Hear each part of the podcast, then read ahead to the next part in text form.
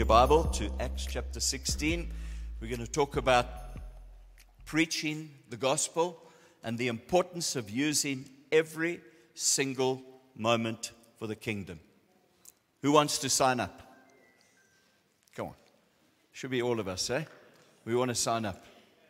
Man, I want to take Christianity from this kind of philosophy type thing to a way of life that is the most exciting anybody could ever experience. Anybody.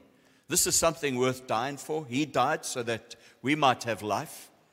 And now we have the wonderful opportunity of not only receiving this message, but living it out uh, and making our lives available to Him, looking for the opportunities. I tell you, once you've kind of crossed that line and, and taken the first step, praying for somebody, encouraging them, or whatever, uh, it's awesome. Uh, from then on, as you've been enlisted, uh, you'll sense the leading of the Spirit. Uh, God will kind of speak to you about stuff. Uh, there'll be gifts that'll flow through you. His anointing. You'll create opportunity. And I find that the most strangest of moments, the grace of God is flowing, and I have the opportunity of speaking. My brother recently told me that he's going to be losing his job. Kind of, he's 66, going to be retrenched. Where does he go? What does he do? You know, he's, he's at a loss. So when we had a meal with him, we prayed. Got a wonderful opportunity to encourage him that way. God creates opportunities for the gospel. We're going to see some weird opportunities today. You ready? Cool. Let me have a sip.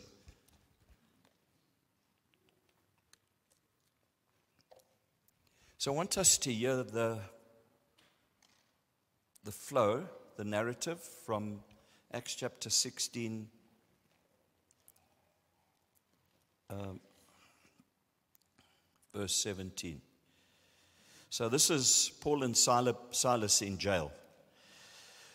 Verse 16, Acts chapter 16. As we were going to the place of prayer, we were met by a slave girl who had a spirit of divination and brought her owners much gain by fortune telling. So the word for divination is the same root word for the word python. Sounds vicious and evil. Uh, it's like the enemy from the beginning kind of took the guise of a snake. And so divination gets its name from this and all sorts of divination, fortune telling, and the rest, including vent, what's it, ventriloquism. They said that they were demon possessed, but meanwhile, it's just throwing their voices. But don't get distracted. Here, this girl has a spirit, and through telling fortune, her owners are able to make some money. She followed Paul and Silas, Paul and us, that Silas, Timothy, and Luke, crying out, These men are servants of the Most High God who proclaim to you the way of salvation. And this she kept on doing for many days that would become irritating. Paul, having become greatly annoyed. yeah. And you think she's advertising. How cool is that? Apparently, the context can say a way of salvation or the way of salvation in Greek. It could mean either.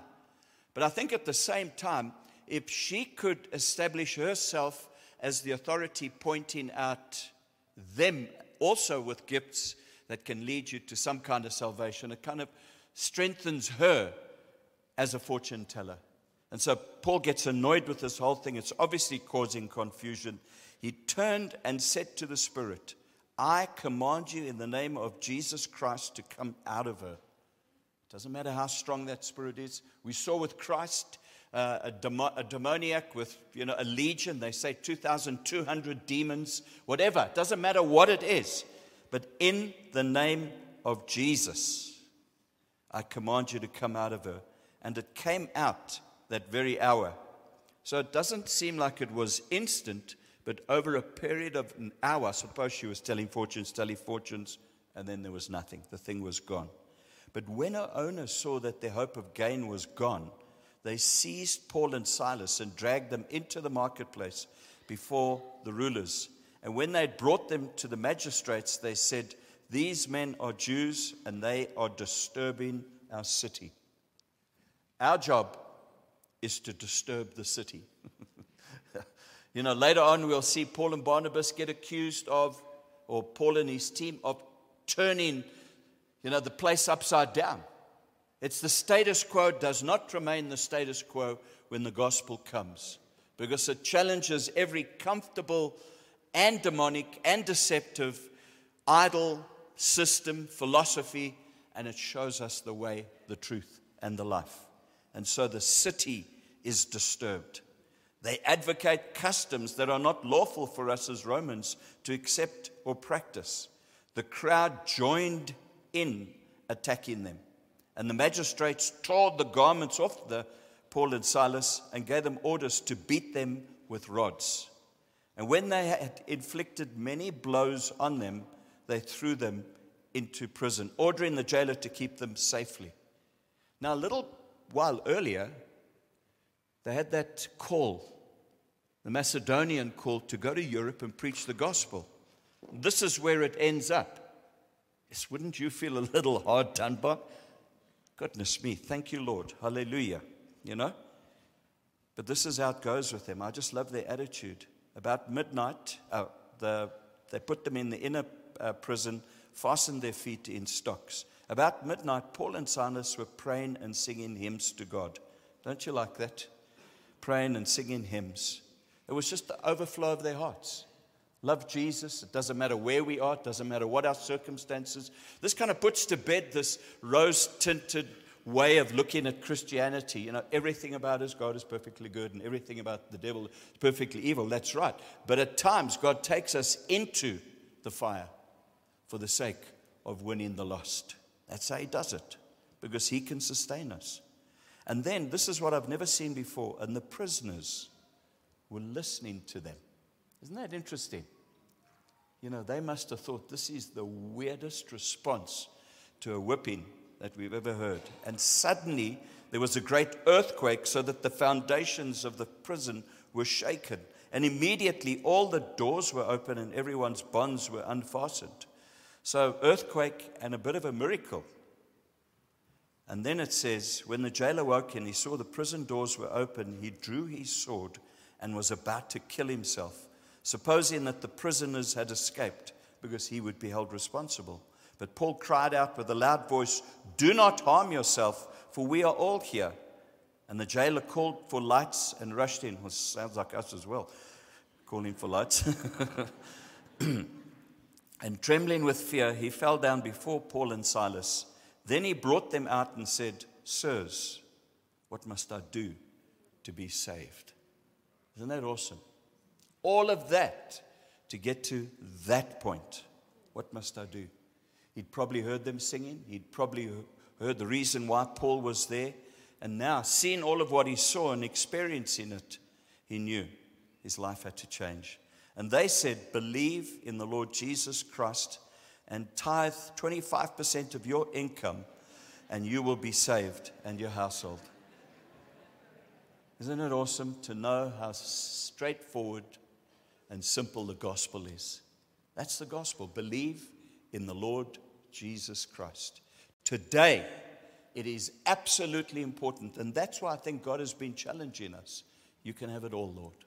You see, believers saying, You're in charge, you're the Lord, and I serve you. You're the Savior, and you, your salvation applies to every single area of my life. Believe in the Lord, and you'll be saved, and your household. And when uh, and they spoke the word of the Lord to him. He explained salvation, like what's happening with the guys at the back and to all were in his house. And he took them the same hour, the same hour of the night, and he washed their wounds, and he was baptized at once, he and all his family. Then he brought them up to his house and set food before them, and he rejoiced along with his entire household that he had believed in God. So he was at this place where he was about to kill himself, and now he is rejoicing. Isn't that amazing? The day and night transformation. You know, I'm going to, that's it. I'm, that, I'm gone. I'm finished. To, here we are rejoicing. Total transformation, total new life. Awesome.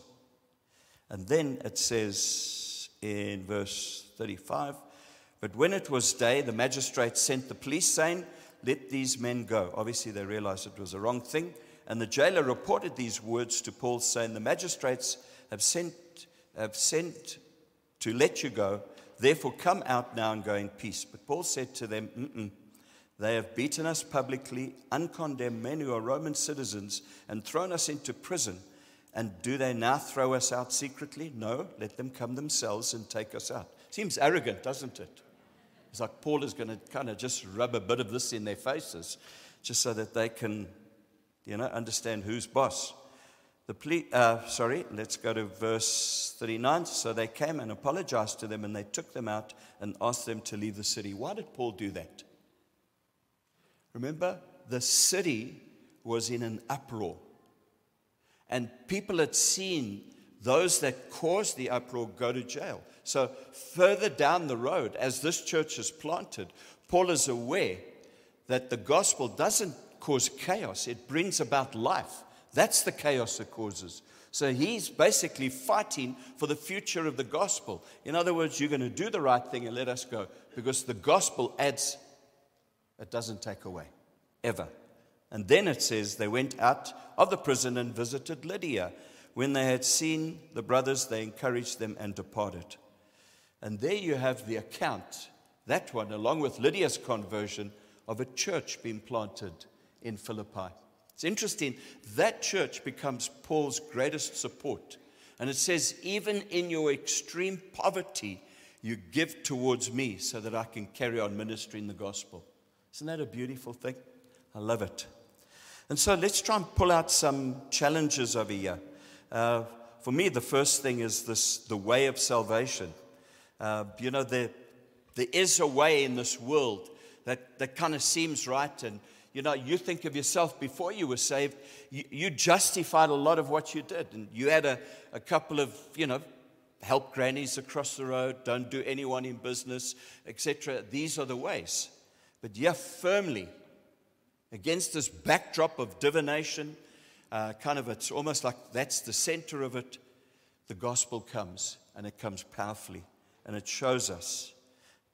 Paul demonstrates that Jesus is the name above all others. And through the signs that follow and the miraculous conversion, we realize the seriousness and the power of this gospel because it transforms.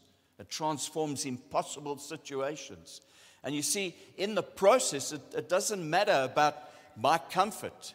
You know, I might feel a bit put out, or I might have to, you know, waste 30 minutes of my life or whatever. It's not important because people are going to get saved. He is the way of salvation. If that story tells me anything, that's who I need to be trusting in. Believe in the Lord Jesus Christ, and you will be saved and your household.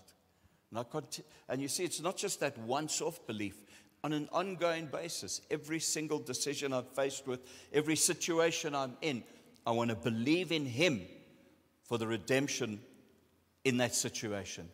Every single small thing, I want to bring it before Him. We can't say this is Christianity in this environment and business decisions or family decisions or moving. You heard the, the story that Kim gave us of Lot. It, it is shocking. He chose what was comfortable, what was good, and what would prosper him. And in the end, his two daughters get him drunk, make love to him, so that his line may be perpetuated. And he's living in a cave. That's not the inheritance for God's sons and daughters. And you know, who are God's sons and daughters? Everyone. And Jesus Christ is the only way that we can restore that relationship.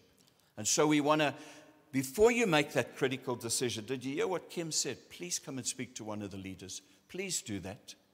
You know, I know times are tough and it's difficult, and you know, you, you, you're kind of just feeling a little boxed in, and perhaps your money or your degree or whatever can find you a, a route out. But let's run this by God first. Is this what you want, Lord? You can smile if you want to.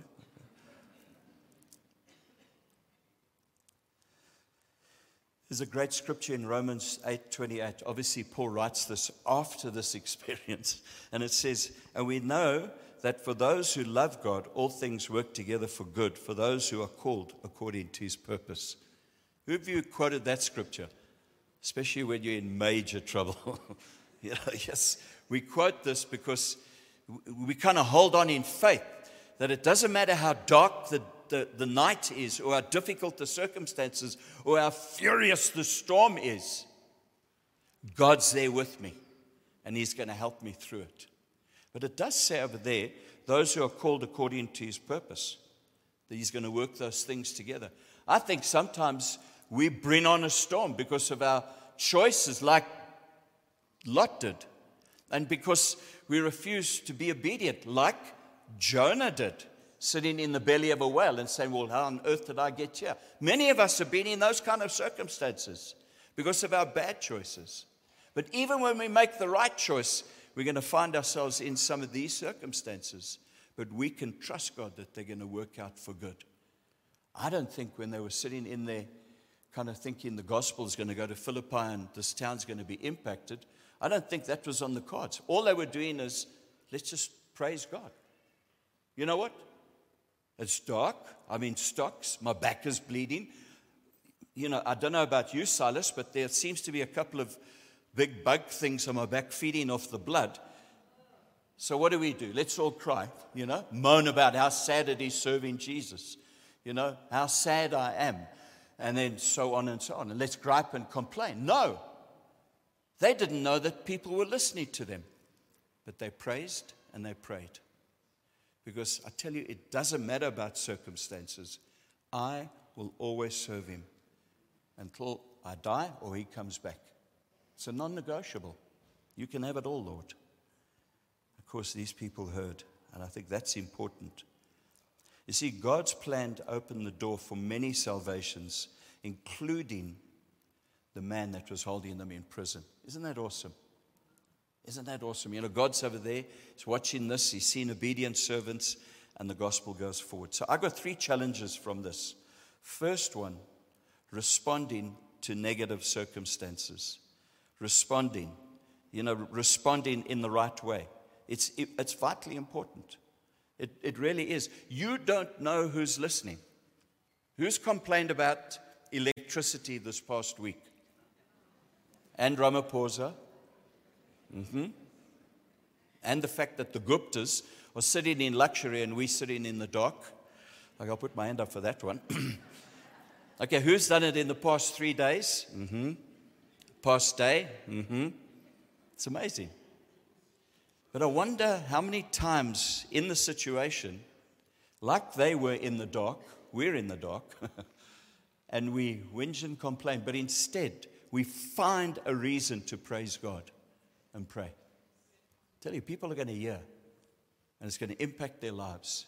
And through that, God's going to use those circumstances to bring about His salvation.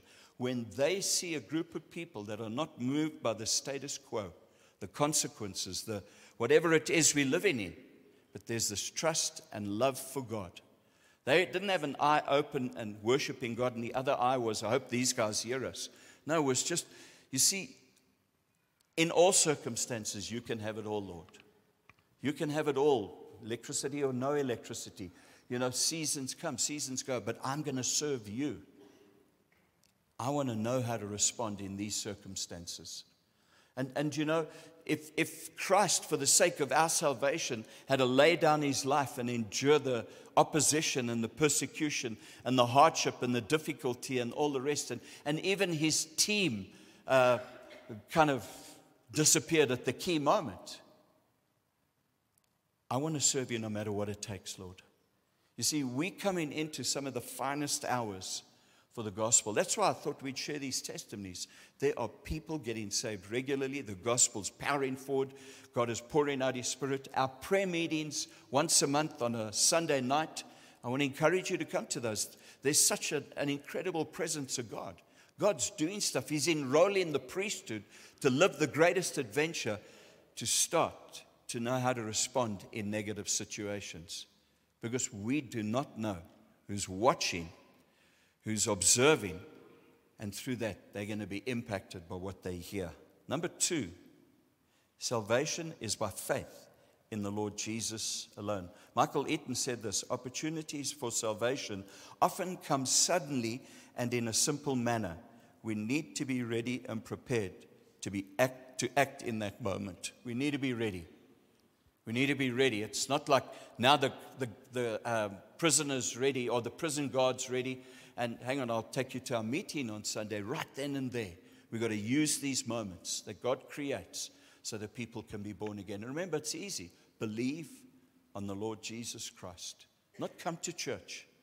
Once you're saved, you will want to meet with the believers. But coming to church doesn't save you. As we, at that point of contact and that moment that God creates, believe on the Lord Jesus Christ, and you will be saved. And the impact will be seen in your household as well. Isn't that awesome? What a privilege. I want to encourage us. Number three, salvation has accompanying fruit. Salvation, like I said, he starts out as wanting to commit suicide, stab himself in his neck, his head, or I don't know what he was going to do, but he wanted to kill himself to this place of him and his household are rejoicing. Isn't that awesome? Isn't that awesome? I love it. And there is only one joy that is going to last for the rest of my life, and that is because of my relationship with Jesus. Because nobody can take that away. But what I also enjoy is the fact that we see obedience, he gets baptized, him and his family, rejoicing. You see hospitality. Uh, you can have it all, Lord. Care, and he gives them a meal. I just love that. And you see, that's what Christianity is about, is the person you saw before is totally transformed. I think the greatest act of a transformed life is my life and my home is open. Immediately invites them into his home and here he is, the man who put the stocks on them, bending down and washing their wounds. Don't you like that? A transformed life. And I want to say to us this gospel is not just to be set and in, enjoyed, it's how does it transform my life? Is my life open to Him? Is everything I have available? Am I willing to wash wounds? Am I willing to feed? Am I willing to get involved in that way? because that is the most practical way in which I become a disciple of Jesus. Remember that time when uh, he said, You know, if you haven't fed them, it's like not feeding me. If you haven't visited them, it's like not visiting me. As you have done it unto them, you do it to me. Because God makes us agents of love in those situations so that we can see his kingdom go forward. You can have it all, Lord. This is it. This is, this is yours. This belongs to you. This life, this wallet, this set of assets, this house, this heart. I want to see how I can get involved. A lot of these guys that you heard up here, they help in a very practical way. They give food or they just to go and stand alongside a street person and show them love. You cannot imagine the value of that just to reach out and, and with something God has blessed you with to be able to bless them. Good idea, Jonah. You and your team on the stage, please. We're going to sing a song. I love that. Obedience. Have you been baptized since you've been saved? On the day we did one Sunday, we had about 500 baptisms, Glenn? There were 26. It felt like 500 to me. It was awesome. And that lady who got saved on the Saturday got baptized on the Sunday. Notice how long it took her to respond. Very quickly. If you have never been baptized, you, it's not a choice of, you know, does it suit me or not? Obedience is going to be set into your life at that point, and it's going to become easier for you to obey God. So come and speak to one of the leaders. We'll set you up for the next one. And is rejoicing a part of your life? When the lights go off, do you rejoice? Hallelujah. No, I think it doesn't matter. Who cares if the lights went off? I still love the King and He loves me. Hospitality is your life open? Is your home open? Have you ever invited anybody to your home? And you don't have to give a slap up meal. Have you ever looked at the needs of others and washed wounds? fed people. I, I think these are all important aspects. So I want to encourage us with that. And then, just lastly, there's this one verse, or these couple of verses from Philippians. I'll end with this. It says in chapter 1 I thank my God in all my remembrance of you. Now you know a bit of the history with the Philippians. I remember you guys and I thank my God for you. Always in every prayer mine for you, all making my prayers with joy. Man, this thing was birthed out of difficult circumstances, this church. But I pray for you. And then he says, because of your partnership in the gospel from the first day until now. Isn't that lovely? We partner with apostolic team, we partner with each other, we partner with God in seeing the gospel go out. So you want to know what the game plan of Cornerstone is? It's not a building. It is to see the gospel go out in power. And it's my prayer that every single one of us would become agents, soldiers in the kingdom, open to Him to use the gifts that He has given us.